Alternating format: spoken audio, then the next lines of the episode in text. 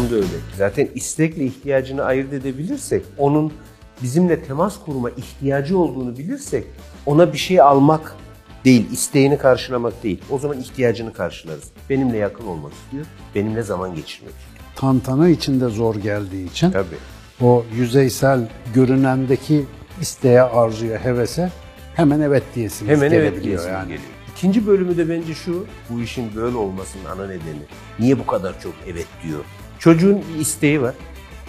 O isteği karşılansın diyor. Biz ne diyoruz? Bu gerçekten ihtiyaç mı değil mi ona bakalım. Çoğunlukla evetlerin ardında kendi başka bir ihtiyacımız yatıyor. Bu hani hep abi gördüğümüzü yapıyoruz ya. Biraz da o kendi ihtiyacı karşılanmamış olmanın getirdiği psikolojik yaralar belki bunlara sebep oluyor. Tamam. Yani çok ağır bir durum aslına bakarsan ve e, aynı evetler benzer psikolojik yaralarla donanmış yeni nesilleri ortaya çıkarıyor aslında. Mütemadi. Bu arada eveti de çok gömmeyelim. Demin dediğim gibi evet bazı kritik yerde çok lazım. Çok. Abi şimdi ya biz de ana baba olduk tamam mı? Öyle girilir ya. Yaşlı adam mı ya? Biz de zamanında falan. Şimdi benim de kısmen yaşadığım bir şey var. Yaşamın çok böyle varilin içinde yuvarlanır gibi gittiği bir zamandayız. Hele ki İstanbul gibi bir yerde yaşıyorsan, bizimki gibi mevzularla uğraşıyorsan, iş adamıysan, CEO'ysan, şusan busan, yani her gün böyle toplantılar, kararlar falan. Ya bunların hiçbiri olmasa bile hayatın kendi gailesi, haber akışı hızı, sosyal medya şu bu.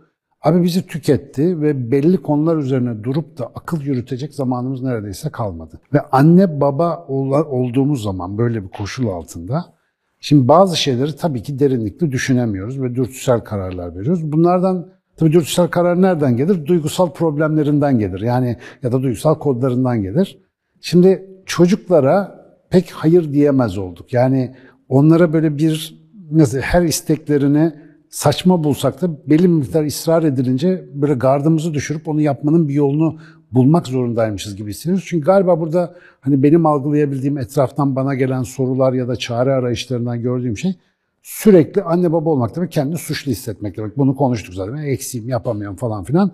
İşte yeterince ilgi gösteremiyorum. Bu çocuk büyüyor ben onun işte bir şey yapamadım falan gibi. Oradaki suçluluğu telafi etmek amacıyla da bu galiba sınır koyabilmek, bir şekilde kendi gündemini çocuğa makul bir şekilde aktarıp en azından onu ikna ederek öyle değil böyle olmasına falan yönlendirme becerimiz yetiyor gibi. Yani hakikaten hayır diyemeyen ebeveynlerin böyle bayağı bir arttığını ben görüyorum. Bunu tabii ki eğitim açısından bu muhtemelen büyük bir sorunumuz. Çünkü evde kendisine bir türlü hayır denilemeyen çocuğa orada başka bir ortam bekliyor. Sizde bu işler nasıl abi? Bizde de şu ana problem e, bu hayırsızlık çocuklarla ilgili konuşulan bir şey ya. Aslında şimdi hayırsızlık ebeveynlerin özelliği. Tam olarak hayırsız ebeveyn. Hayırsız ebeveyn. Yani şu anda bir hayırsız ebeveynlik diye tanım bile yapabiliriz yani. Evet. Bu, evet. Bu videoda ilk defa hayırsız ebeveyn tanımı yapıyoruz. Evet. Çünkü evet diyerek çocuğun bütün taleplerini anında gerçekleştirmeye çalışmayı e, kendine misyon edilmiş bir haldeyiz. Böyle savunmalarımız da var. Ben istediğim hiçbir şey alınmazdı. E, ben hiçbir şeye sahip olamadım. Benim sahip olamadığım her şeye çocuğum sahip olsun diye de bir şey var. Hazırda bir savunma var. ya da bütün arkadaşlarının var. Tabii tabii. Ya hocam ben de biliyorum hatalı olduğunu ama ne yapalım ben işte gençken falan. O travmamızı başka yerlerde aşalım her şeyden önce. Biz çocuğa hayır dememenin ona faydası var mı yok mu? Ben her her işe çocuğun yararı açısından bakmaya Ya çalışıyorum. bir de bazı yerde de ne diyeceğimiz de aslında bilmediğimiz zaman evet tercih ediyoruz. Yani, Tabii. Yani o konuda bir vakit isteyip de bir araştırıp Her şeye bakıp. çözüm yapıyoruz ya ne diyeceğimizi bilemiyorsak hayır diyelim. Tamam. Daha makul abi. Vallahi bak. Yani çocuk bilmem ne teknolojik bir şey istiyor ya da bir, Tabii bir, canım. bir yere gidelim bir şey yiyeyim istiyor. Ya mesela düşünsene çocuk hiç bilmediğin bir yiyeceği istedi. Ula al ye der misin çocuğa? Yani Değil bir mi? dur bakalım dersin Tabii. önce. Biraz da o var yani kararsız kaldığımız çok şey var çünkü hele ki bu teknoloji eğitim Çok. anlamında. Ve orada kafalar aslında bilimle karışmaya başlıyor galiba. Bilgi, aşırı bilgi. Aşırı bilgiyle. Yani orada ne yapacağını bilememek işte evet mi desem hayır mı desem çünkü diyor ki ulan Sinan evet de diyor Ali hayır de diyor hangisini dinlesem falan gibi bir noktaya geldiği için kafası karışıyor. Aslında anneler açısından düşünelim. Anneler bu işin o kadar doğal ebeveynlik ve annelik güdüsüyle bunu yapar ki örneğin çocuk doğduğu andan itibaren değil mi annesinin emmeyi Tabii. emecek. Şimdi bulamıyor, ısırıyor, başka bir şey yapıyor. Anne onu küçük küçük dokunuşlarla nasıl sınırını çiziyor hemen? Ve çocuk ne kadar hızlı öğreniyor. Nasıl güvende oluyor ve o sınırlar çizildikten sonra o çocuğun yüzdeki mutluluk ne hale geliyor? Aslında anneler bunu biliyor. Yani bir şöyle çocuğu işte meme başını ısırdı diye atmak var. Bir de çocuğu güzel manipülasyonlarla Manipülasyonlarla. öğretmek var. Ha, güzel örnek bak bu. Evet sınır yani bu şu demek anneler ya da ebeveynler bu işi biliyor. Çocuklar da sınır konulmasını ve hayır denmesini kabul ediyor. Yani elimizde şöyle bir şey yok. Biyolojik açıdan annelerin bilmediği, çocukların da kabul etmediği bir şeyden bahsetmiyoruz. Doğum Zaten- gerçekleştiği anda hepimiz bu bilgiye sahibiz.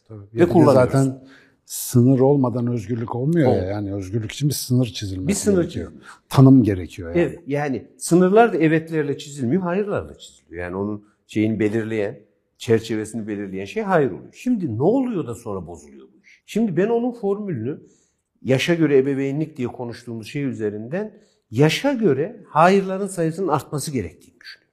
Güzel. Çünkü burada ilginç bir şey var. Biz bir şeye evet ya da hayır derken düşünmemiz gereken şey ne? Çocuğumuz bizden bir şey istiyor değil mi? Bu bir istek mi, ihtiyaç mı? En kritik şey o. Şimdi istek Heves mi, mi, arzu heves mi mu, gibi. E, Evet. Motivasyon unsuru bir şey mi yani? Motivasyon unsuru, yaşamsal bir şey mi? Şimdi ihtiyaçları karşılamak bizim ebeveyn olarak görevimiz zaten. Ama istekleri karşılamak ebeveyn olarak durmamız gereken yer. O da bir görevimiz. Orada da hayır deme görevimiz var. İhtiyaçlara evet deme ve karşılama görevimiz var. İsteklere de uygun olanlarına evet deme, uygun olmayanlara da hayır deme görevimiz var. Bu arada çok ilginç bir farkındalık yaşadım. Şimdi ben uzunca bir süredir şimdi yeni yazdığım kitapla da ilgili insan isteklerinin mantığını ve evrimsel kökenlerini bir şekilde deşmeye çalışıyorum. Erişkin insanın arzuları gerçekten sınırsız ama küçük çocuğun arzuları öyle değil. Çok çok daha şekerdir, bilmem nedir, oyuncağım olsun gibidir ama büyüdükçe arzuların sınırsızlığı daha da artıyor. Gerçek anlamda sınırsız oluyor. Ne versen doymaz bir şeye dönüşüyor. Dolayısıyla onun için zaten, onun böyle bir dünyada gerçekten yaşayamayacağını fark etmesi için akıllıca sınırlara ihtiyacı olması ve bunu işte daha önce konuştuğumuz habitusunda verili bir yöntem olarak görmesi çok çok önemli bir şey aslında. Yani biz orada büyük bir fırsatı kaçırıyoruz. Şey derler ya ileride çocuğuna en büyük miras bırakmak isteyen ona iktisat bıraksın, tasarruf bıraksın diye. Tasarruf alışkanlığı biraz herhalde böyle bir şeyden Tabii, bahsediyoruz. tabii. Çok güzel bir yeri söyledi. Şimdi küçük çocuğun bir şey istediğinde bunun ihtiyaç olduğu hemen hemen kesin. Tabii. Ağlıyorsa bir ihtiyacı Karnı var. gazı vardır falan. Bir şeyi var yani anlatmaya çalışıyor. Benim bir ihtiyacım var. Siz de o ihtiyacı karşılıyorsunuz. Gayet güzel. Çocuğun o sırada ihtiyacı ne? İhtiyaçlarını gören, fark eden ve karşılayan bir ebeveyn olması. Evet, korumak Acıkmıştı, doyurdu. Çok güzel. Güvene ihtiyacı var. Yani ebeveynim benim ihtiyaçlarımı karşılar. Sonra gitti. Artık istekle ihtiyaç birbirine karışmaya başladı. Çünkü bir şeyler görmeye başladı. Gördüğü her şeyin onun ihtiyacı olduğunu zannetmeye başladı. pazarlamaya maruz Pazar, kalmıyor. pazarlamaya maruz kalmaya başladı. Koca bir pazarlama dünyası her şeyin ihtiyacımız olduğuna bizi ikna etmek üzerine. Çocuğun reklam seyretmesi diye fenomen var ya böyle. Tabii tabii. Hepsi benim olacak. Ben YouTube'da bir kanal gördüm. İnanılmaz sayılarda izlenmesi vardı. Reklam. Eski reklamları peş peşe koymuşlar. Ha, ben bir gün Onu kazayla izledim. açtım onu ben iptal oldum ya. Tabii. Şimdi o geliştikten sonra artık çocuğun hayır diyebilen hayırlı ebeveyne ihtiyacı var artık aslında.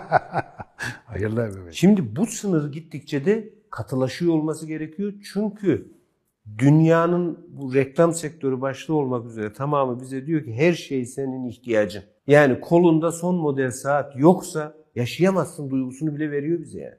Çünkü bir reklam izliyorum bazen ben şu eyvah o saatten yok biz herhalde yolumuzu bulamayacağız. Sorma. Gibi Son, bir nokta. son Apple tanıtımından beri şeyim ben mesela hasarlıyım yani.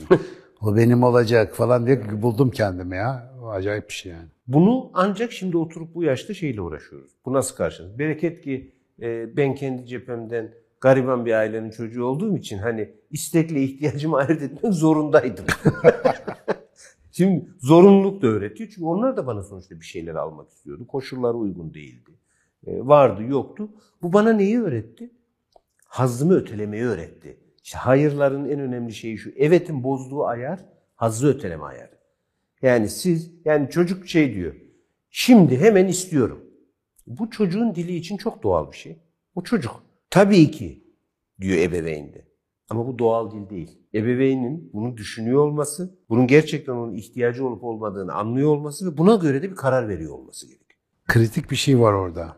Durup düşündüğünde gerçekten ihtiyacı mı yoksa hevesi mi onu fark ettiği zaman da evet demesi gereken yeri de fark edecek. Mesela Tabii. burada biz hayır demeli falan derken de çocuk belki senden orada bir başka yöntemle ilgi talep ediyor. O ilgiyi başka bir şekilde ifade ediyor. Bir şey istermiş gibi gözüküyor. Ama aslında senin dikkatini istiyor orada. Yani bu arada bunalıma giren ergenlerin falan temel derdi budur. Aslında ilgi isterler.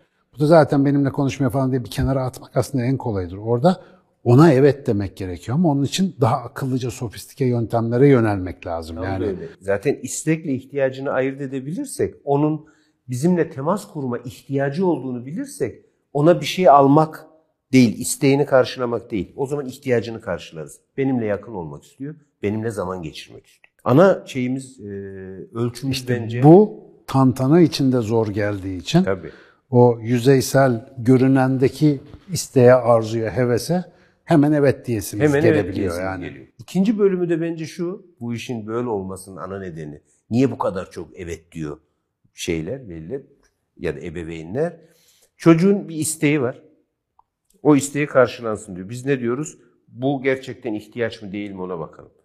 Çoğunlukla evetlerin ardında kendi başka bir ihtiyacımız yatıyor. Vicdan azabımızı kapatmak. Ya çekemeyeceğim şimdi bu tantanayı. Zaten işten yorgun geldim var. Önceliklerinin farklı Evet. olması. Yani bu ne kadar iddialı bir şey olur kestiremiyorum ama bu iddiada bulunacağım. Seninle sohbet edince bana bir iddialı konuşma duygusu geliyor. Yani. Eyvah. Geliyor az sonra. Evet. Evet diyen ebeveynin yani bir ebeveyn evetleri çok kullanıyorsa büyük ihtimalle ihtiyacı, yalnız kalma ihtiyacı da diğerleri daha yüksektir. Muhtemelen. Ya da e, işte o yalnız kalmak şeklinde tezahür eden başka bir şeye dair arayışı. Yani hayatın başka bir yerindeki Tam eksikliğiyle Kendi alakalı. ihtiyaçları karşılanmamış. Evet. Demek Zaten biz bu hani hep abi gördüğümüzü yapıyoruz ya. Biraz da o kendi ihtiyacı karşılanmamış olmanın getirdiği psikolojik yaralar belki bunlara sebep oluyor. Tam. Yani çok ağır bir durum aslına bakarsan ve e, aynı evetler benzer psikolojik yaralarla donanmış yeni nesilleri ortaya çıkarıyor aslında. Mütemadi. Bu arada eveti de çok gömmeyelim. Demin dediğim gibi evet bazı kritik yerde çok lazım. Çok. Bunu zaten dengeli ebeveynlik dediğimiz şey o. Yani salt evetlerden ve salt hayırlardan oluşan bir ebeveynlik olamaz. Bunun yaşa göre dengesini bulacağız. Yaşa göre ebeveynlik yapmamız gerekiyor. Orada şeyi diyebiliriz. En küçük yaşta evetlerimiz artacakken işte gençlik çağlarında hayırlarımızın artması gerekecek. Çünkü delikanlılık çağına gelecekler. Onu da birinin yönetiyor olması lazım. Çocuğun aslında temel bir ihtiyacını karşılamıyoruz evet dedikçe. Bir her çocuğun şöyle bir ihtiyacı var. Benim ebeveynim direksiyonda mı? Ne yaptığını biliyor mu? Bu bir çocuk için çok güvenli bir şey. Ne yaptığını bilmeyen, benim rahatlıkla yönetebildiğim bir ebeveyne saygı duyamam. Aynen öyle. Dikkatini dağıtsam duvara gireceğiz yani. Tam da öyle. Onun hayrının arkasındaki nedeni anladığım zaman bir ebeveyne duyacağım saygıyı düşünebiliyor musun? Onun kararlı duruşunun bende yaratacağı etkiyi. Her çocuk kararlı ve direksiyonda bir ebeveyn istiyor. Ve bu ihtiyacı bakın. Hani her dediğini karşılayalım, her ihtiyacını karşılayalım diyoruz ya. isteklerini karşılamaktan ihtiyaçlarını görmeye ve karşılamaya zaman olmuyor. Enerji hiç kalmıyor. Bu bizim büyük bir Türk düşünürümüz vardır meşhur Hazreti Sami Kubuş. bizim Kral Sami. Mesela onun da hatırlattığı bir şey vardı. Yani çocuğa sınır çizmek onun yetişmesi şey için önemli. Hani hayatını kurabilmesi üzerine bu bir zemin. Ama ebeveyn kendi sınırıyla sınırıyla da uğraşmalı aslında. Mesela fizik mühendisi olabilirsiniz. Ne bileyim bir başarılı işte zamanında okullarda çok iyi notlarla geçmiş bir eski öğrenci olabilirsiniz ama çocuğunuzun oturup matematik bilmem ne ödevini siz yapıyorsanız mesela burada da bir problem var. Çocuğa yardım ediyorsunuz, onu rahatlatıyorsunuz ama onun öğrenmesi gereken bir fırsatı elinden alıyorsunuz. Yani bu bunu fark etmek lazım. Mesela işte hayırlar orada da yani insanın kendi sınırını çizmesinde de çok belirli. Bir de hep şeyi düşünüyorum yani çok yapmaya çalışırım ben bunu kendi hayatımda ve benimkiler benim boyumu geçtiği için artık çok çalışmıyor. Filmlerde falan seksidir hani bak dikkat et. Jönler genellikle eğer filmde bir çocuk varsa, bir çocuğun bir derdi varsa işi gücü bırakır, aksiyon yıldızı falandır bir de bu tipler. Çocuğun yanına çöker, böyle büyük insan gibi onunla baya baya muhabbet eder. Saçma sapan bebenin bir lafları vardır, onları böyle sineye çeker, onu muhatap alır falan. Öbür baş kadın oyuncu buna böyle hayran gözlerle bakar. Şimdi evrimsel olarak bizim aslında böyle bir yüksek tarafımız var ve bu yüksek bir zeka akıl belirtisi olan bir şey. İşte buna vakit ayıramadığımız zaman galiba hayırsız ebeveyn oluyoruz. Yani çünkü oraya oturup evet hayır diyebilmek için oraya bir konsantre olacaksın. Bir kere sen tepeden konuşacak bir tanrı değilsin ki kardeşim. Bir anlaman lazım orada ne oluyor işte ihtiyaç mı evet Ama işte narsizmimizi besliyor. Vermek narsistliği besleyen bir şey. Tabii tabii tanrı gibi görüyor. Tanrı gibi görüyor yani. Çocuğum ne istediyse ona verdim. E o zaman da tapınmasını beklersin işte. Evet. Bir narsist, narsist ebeveyn durumu da var yani. Bence bunu da bir listeye alalım abi. Kesin. Narsist hatta Ebeveyn narsizmi diye bir şey konuşmak kesin. lazım. Narsist ebeveyne sınır çizmek diye bir şey konuşalım bence. Valla. Dolayısıyla yani bu mevzuyu aslında bağlarken hiç böyle bir şey dua edeceğim aklıma gelmezdi ama senden de ilham alarak Allah ebeveynin de hayırlısını versin efendim diyelim. Yani hayırsız ebeveynden hayırlı ebeveynlere daha çok ihtiyacımız var.